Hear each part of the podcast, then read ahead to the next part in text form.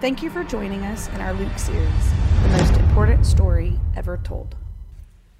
Uh, my name is Nic. I'm the worship pastor here. Tim and Barb are at the beach, so I get to do this. So I'm pumped. They've been there for like nine days. That doesn't mean Tim's not working. We all get like seven calls a day. Um, but he's out there having a good time. We're excited to be there. Um, yesterday, I had a cool opportunity. Lisa and I were doing an event, and we thought it was going to go late. But one of the guys who plays bass here, he sent us a text and said, Hey, my son's playing a baseball game right near your house if you want to come watch. Um, his son Ryder is six or seven, right? And he plays on this travel baseball team. And if you've never seen six or seven year olds play baseball, I highly recommend it. There's not many things more entertaining than this. Now, this is travel ball, so this is the best of the best six or seven year olds at this sport, okay? And it's intense, right? I grew, I was a softball dad, so I watched, it's different though. Man, these parents are tuned in. They, uh, one of the coach on the other team got thrown out of the game. Yep. It was intense. And like, this is a coach pitch there's a ton of hits all, all the time. No pressure would be greater than if they were like, Nic, I need you to pitch in this. I'd be like, oh my gosh, hit batter, hit batter, over and over. Can I walk my own team? We'll do great, right? This intense pressure on these coaches, right? And the parents don't make it easy on them. They are intense. But I tell you this story because watching these kids not only is hilarious because they have like eye black, all under their eyes, you know, and they're just like ready to go, and their uniforms all look too big for them. I don't know why they can't make a uniform small enough for these kids, but they all look too big. These kids walk up, they're this big, and they're like,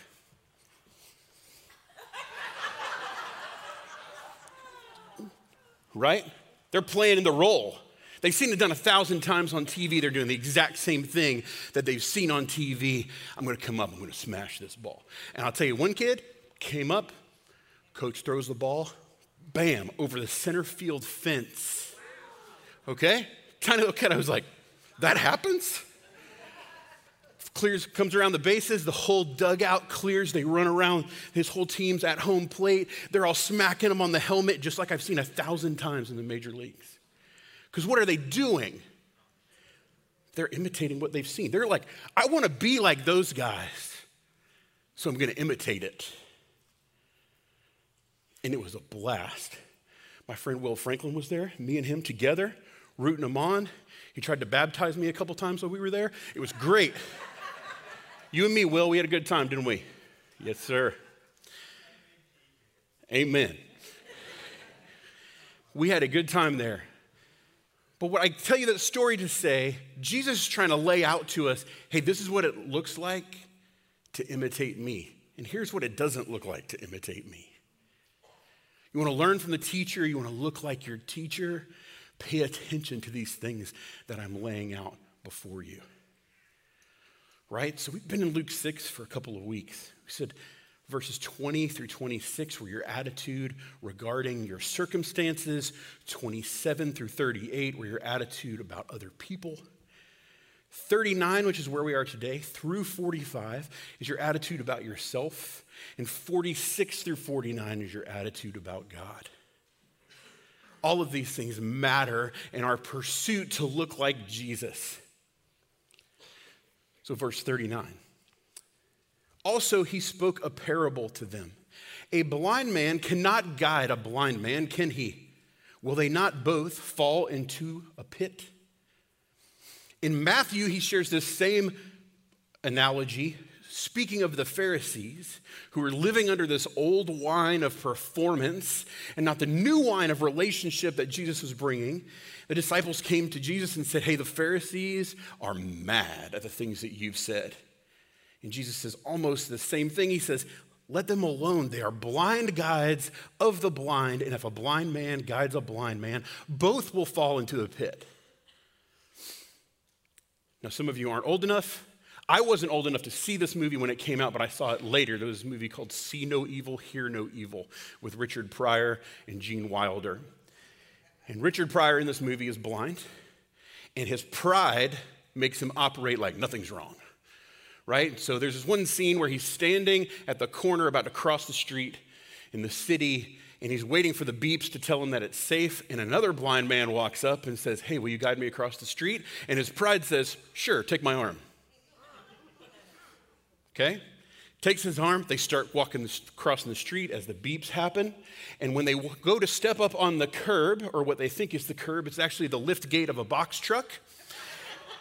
And the guy he helped across the street says, Hey, thanks for helping me across the street as the gate, as the lift gate is coming up like this. And he's like, No problem, it's a walk in the park. And they turn around and walk dead into the box truck between all these boxes, right?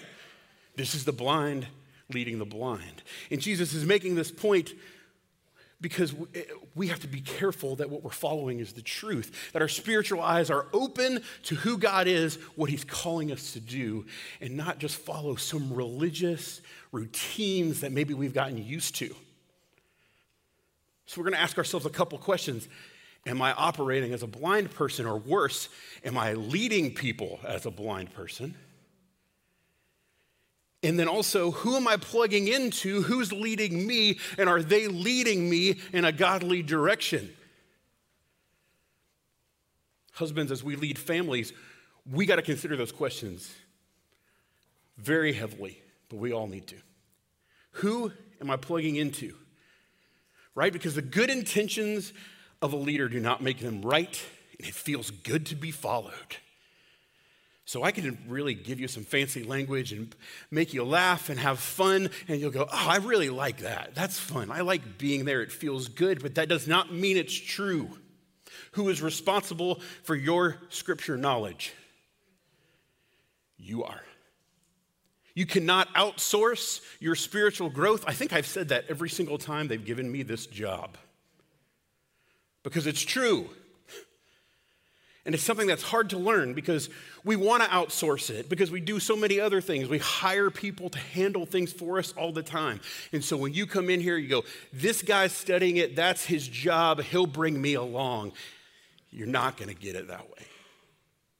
It's your responsibility. You need to be in it, you need to be testing what we have said so that we can struggle along together. You cannot outsource your spiritual growth. You know, we live in a culture that is constantly looking for your attention, right? Subscribe to my YouTube channel. I'm an expert in this or that. From, from biblical knowledge to cooking to politics to auto repair. Neil Rampersad loves when I look up how to do something on YouTube because he can fix it later and I'll pay him for it. right?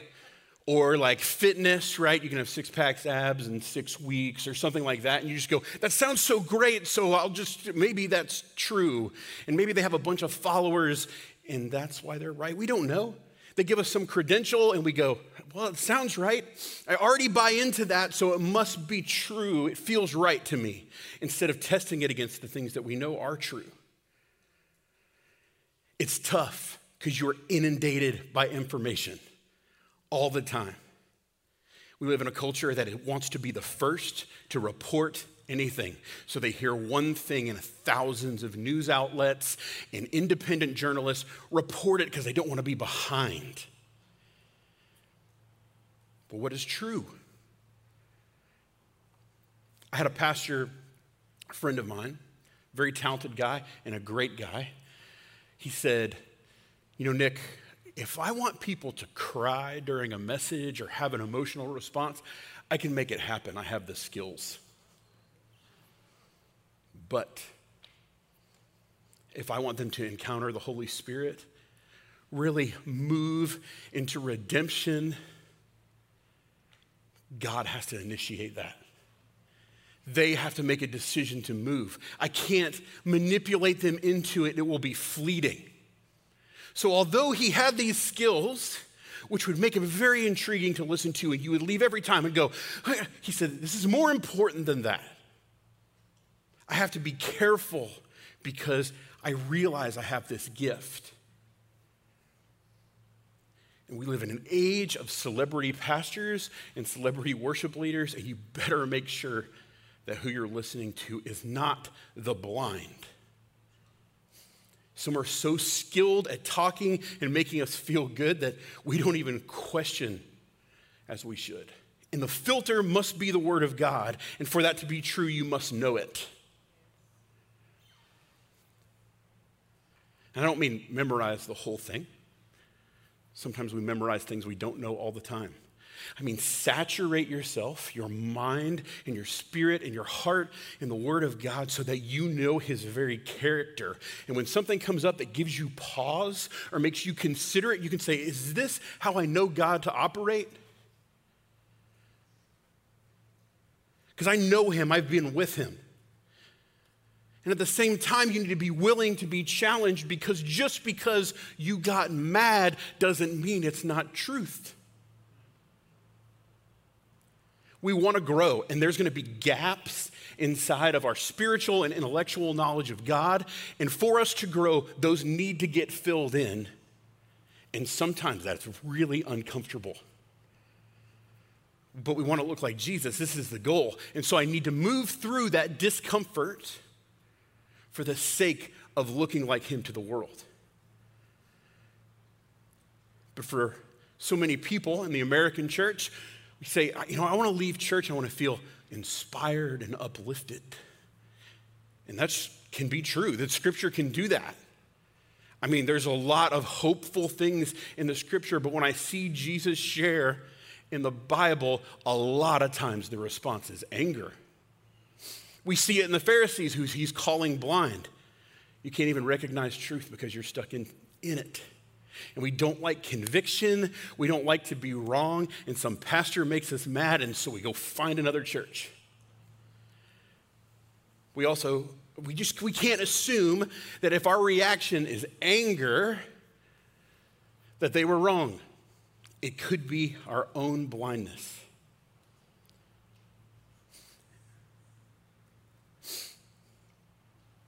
If so, if our anger would make us think something was not true, we would have written off Jesus quickly. It can be our own blindness that is leading us to a turmoil, to a tension in our soul, and that could lead us to convenient messages and entertaining churches where our growth is stalled or even nullified. And I can tell you with confidence, I've been with Tim Cash for a decade now.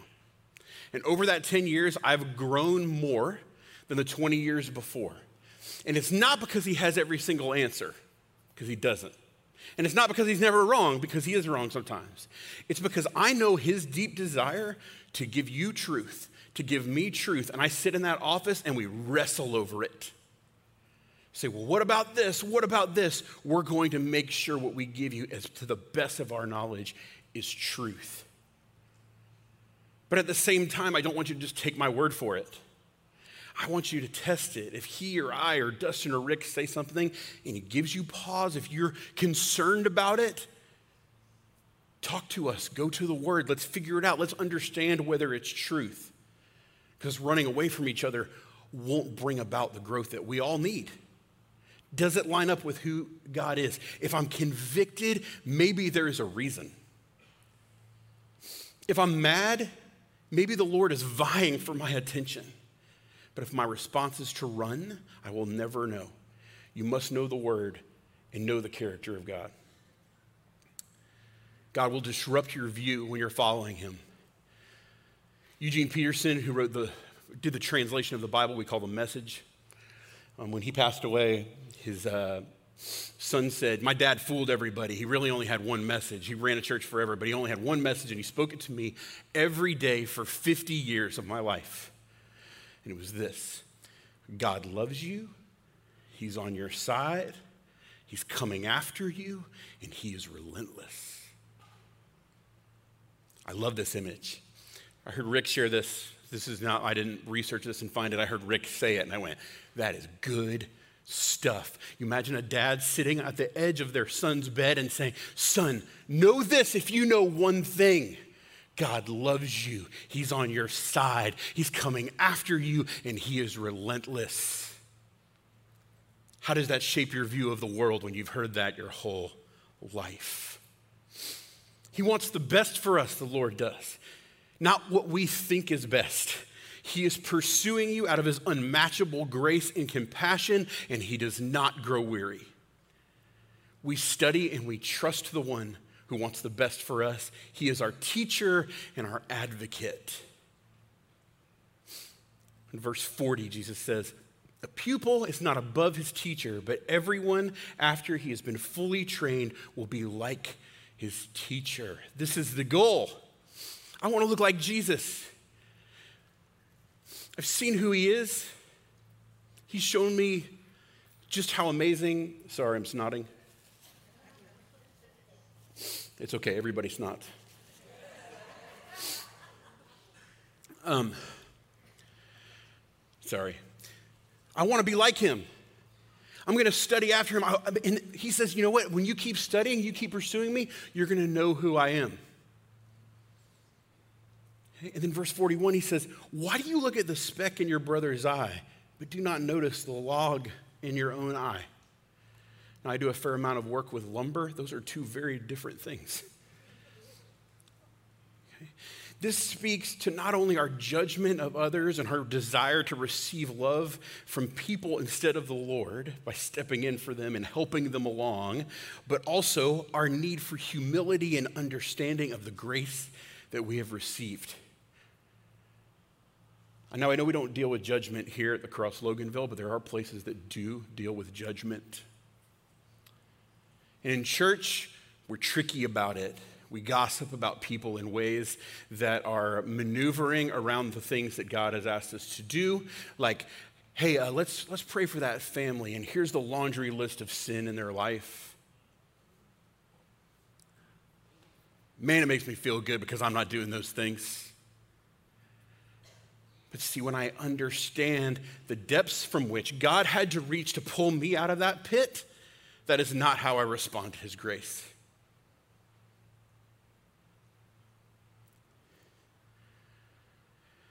Last week we were talking about being poor in spirit, and this is not what that looks like.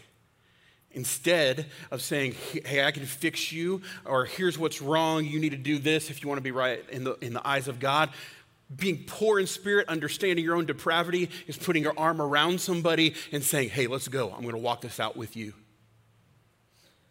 You know, I've dealt with a lot of addicts in my time. They're the best at this when they've been sober for quite some time. They're so graceful with the people around them. They understand the struggle. But for some of us, I just don't even think we were, thought we were that far away.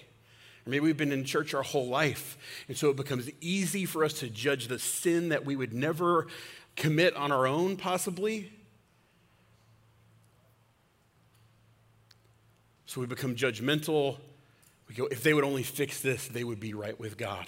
But instead, if I can come next to them, walk alongside them, I become what Tim says often a beggar showing other beggars where to find bread instead of some sort of let me fix you mentality. But let's face it, it feels good when people need us. And when per- we can swoop in right at the right time when somebody needed us, or when we can pray a prayer so eloquently over their situation that surely they were comforted as if I have any ability to do that. It feels good, but we are searching for joy in a place that God was meant to fill.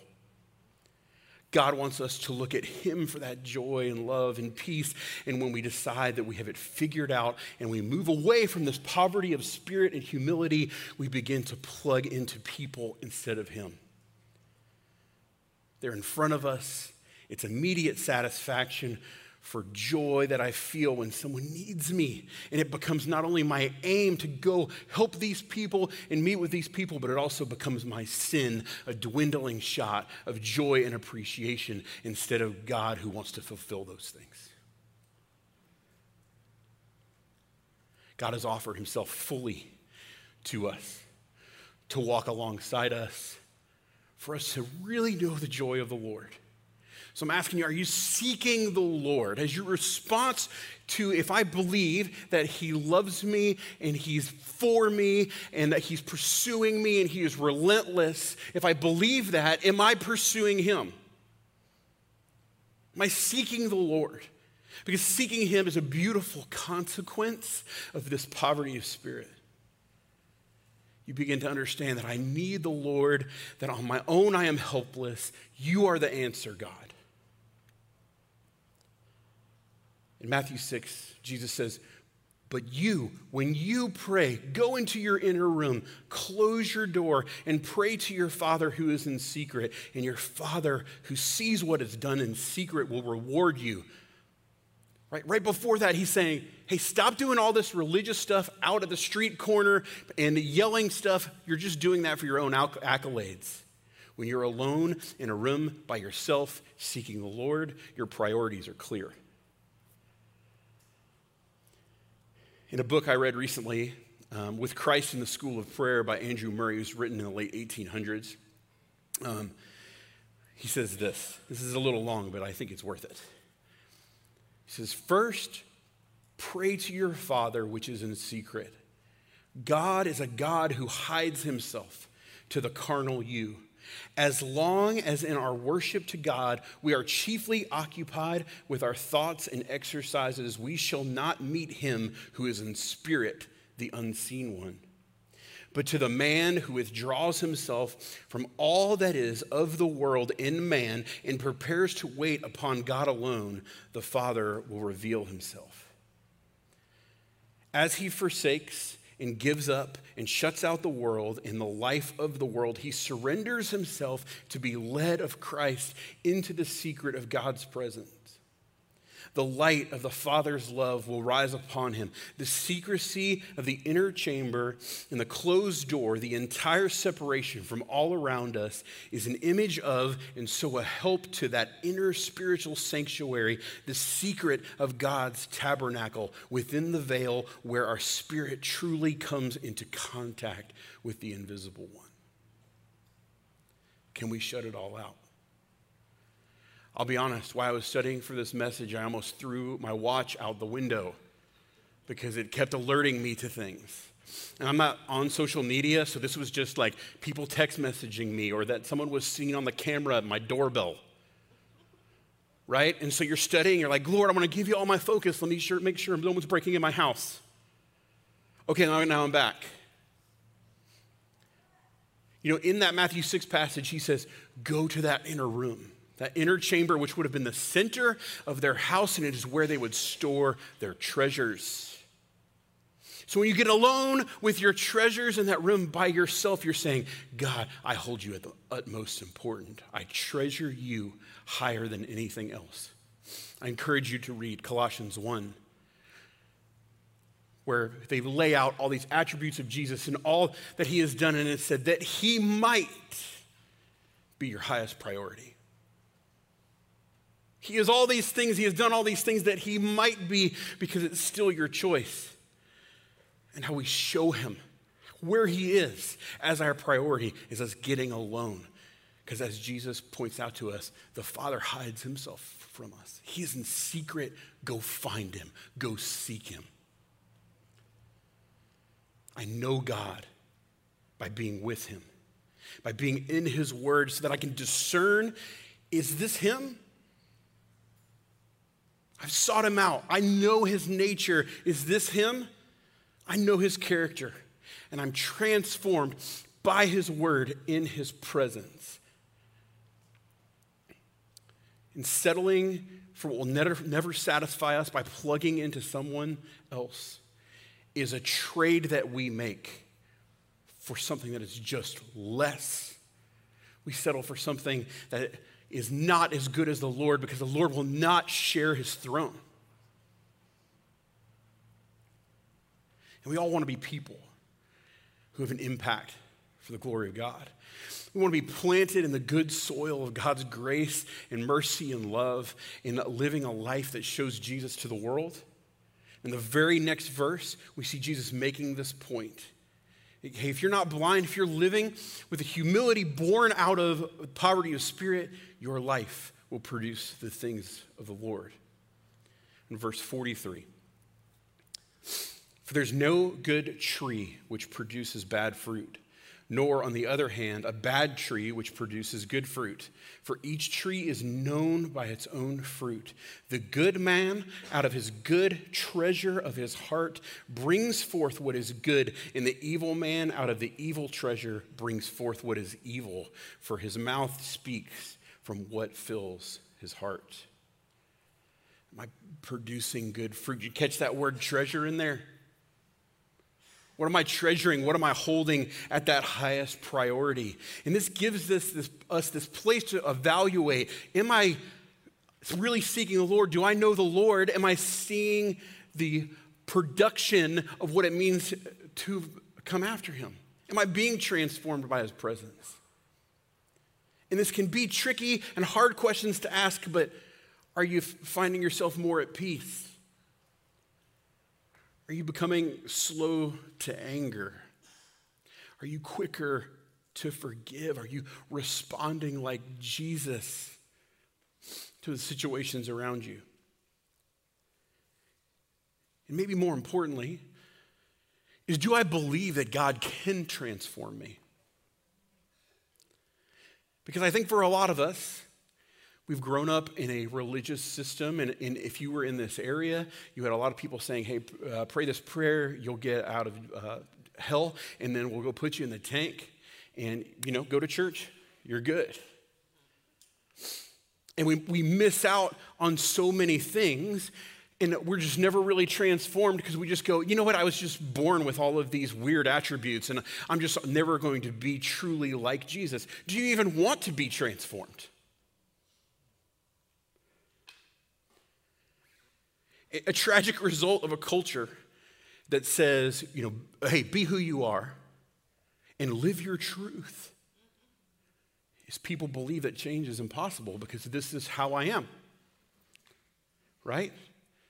I think some people believe that our behaviors are sentence, sentences passed down to our, from our parents, like being tall or bald. I'm not talking to anybody in particular. Drew. Um, right? I just, I'm a, I'm a slave to who I am. I can't, I can't be changed. I'm just hot headed. So was my dad, right? I'm just anxious all the time. That's who I am. I'm, I'm not, it's not going to change. I got to have to figure out some way to deal with that because that is who I am. I'm just introverted. I don't like speaking to people. So don't give me a role volunteering here where I have to see anybody. I just don't like talking to people because God can't transform me. This is who I am. 2 Corinthians 3:17. I don't think this is on the screen. Nope. now the Lord is the Spirit. And where the Spirit of the Lord is, there's freedom, right? Very familiar. But we all, with unveiled faces, looking as in a mirror at the glory of the Lord, are being transformed into the same image from glory to glory. So you either believe, God, you can transform me, or you're calling him a liar. God, I'm, t- I'm too far gone for that. Some of us disqualify ourselves because we are so familiar with our depravity that we think, I don't even know if your blood can save me there, Lord. And so I'll maybe we'll stick one foot in and, and, hope there's salvation, but I'm not going to live with the hope that you could transform me. I'm not going to seek you in these other things because what if you tell me about all those things? He knows, He knows where you are and He can transform you. He can breathe life into death. God spoke, there was no light, and then there was. He creates with words. And He does not leave you alone. He cares for you too much. He's on your side. He wants the best for you. And just like any parent, He's gonna say, hey, don't do that. Don't do that. This is gonna hurt. But most of us, we go, but this is what I want to do. And so I stick my finger in that light socket and I get a new hairstyle. and it hurts because we don't really believe that He's for us. We believe He's hindering us. Don't disqualify yourself. He loves you. He's on your side. He's coming after you. He is relentless. And here's the thing if you've been far away from the Lord, if today, if you turn and if you could see him, he wouldn't be like 300 yards away going, hey, catch up. Catch up. you've been gone a long time, he would be running full speed towards you and saying, Yes, come home. This is what a father does. He's seeking you. He's running after you. He's calling your name right now. He wants you to know freedom. He wants you to be a light in this world.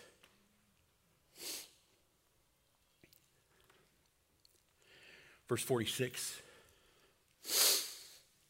as we move into our view of the Lord.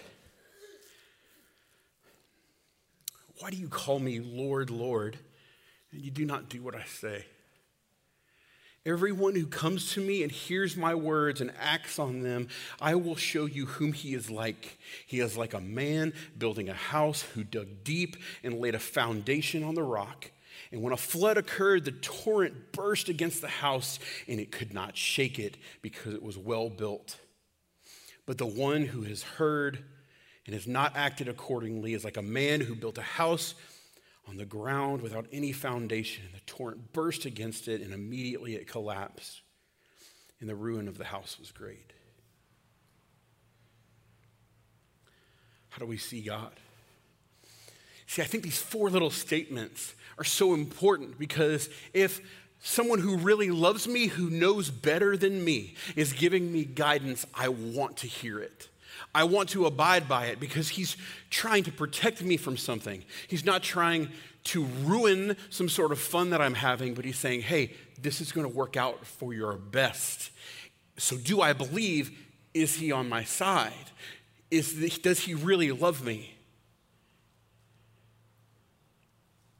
See, Jesus reveals in this passage how we respond to his commands and protections that he's laid out, that God has laid out, it tells us a lot about what we actually believe.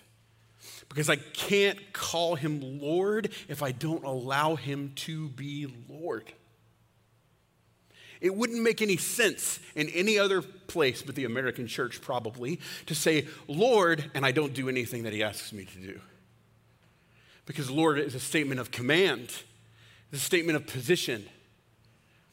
God, I place myself underneath that authority.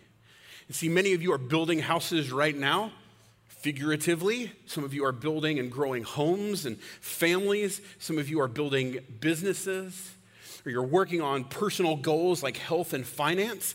And so, my question to you is Are you building these houses on thing, the things of the Lord?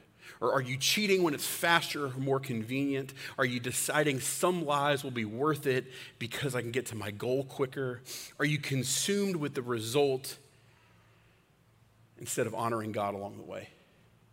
I'll give money when my business is finally making it. I'll skip my quiet time to work out because God wants me to steward my body anyway. Plus, bathing suit season's around the corner. I brought a new bathing suit last year, so if I can get down to that size, I'll be stewarding my money well. See how you can do that? I'm not very good at praying out loud. So I'm not really going to pray over my wife and kids because it's embarrassing to me. I wish I could tell you how common that is. I'm not very eloquent with words. Well, Jesus says, don't be eloquent with your words anyway. Men, pray over your wife and kids. Let them know where your priority is. Real belief is tied to action. Real belief is expressed in how we function every single day. We need to see God in the proper light, that He is desiring deep relationship with each one of us, not out of any obligation on His stand at all, all out of love for you. You are his precious creation. Every single one of you is precious in the eyes of God.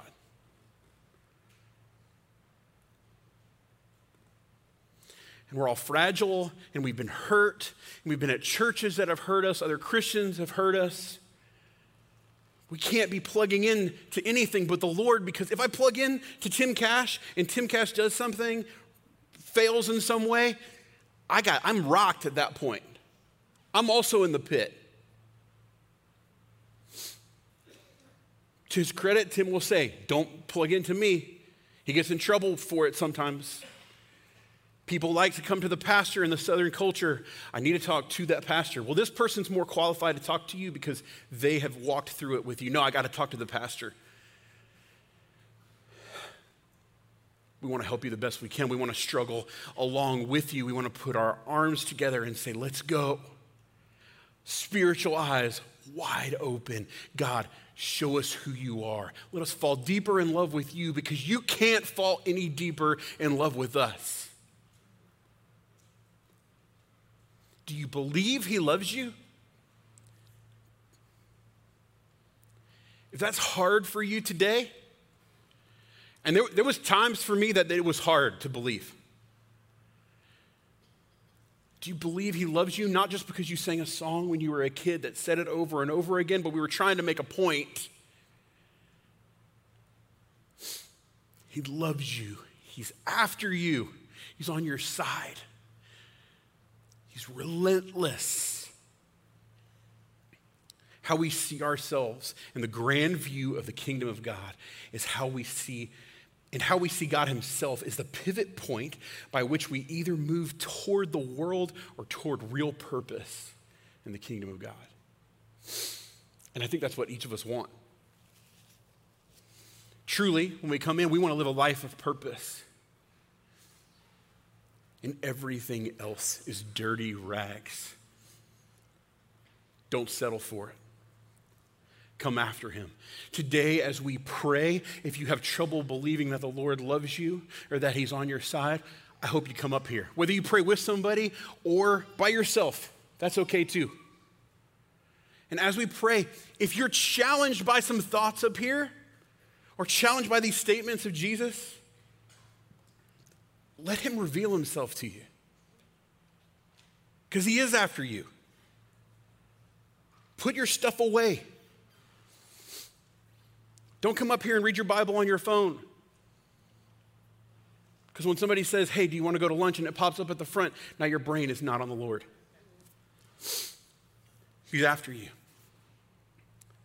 Allow yourself to be pursued by Him by pursuing Him back.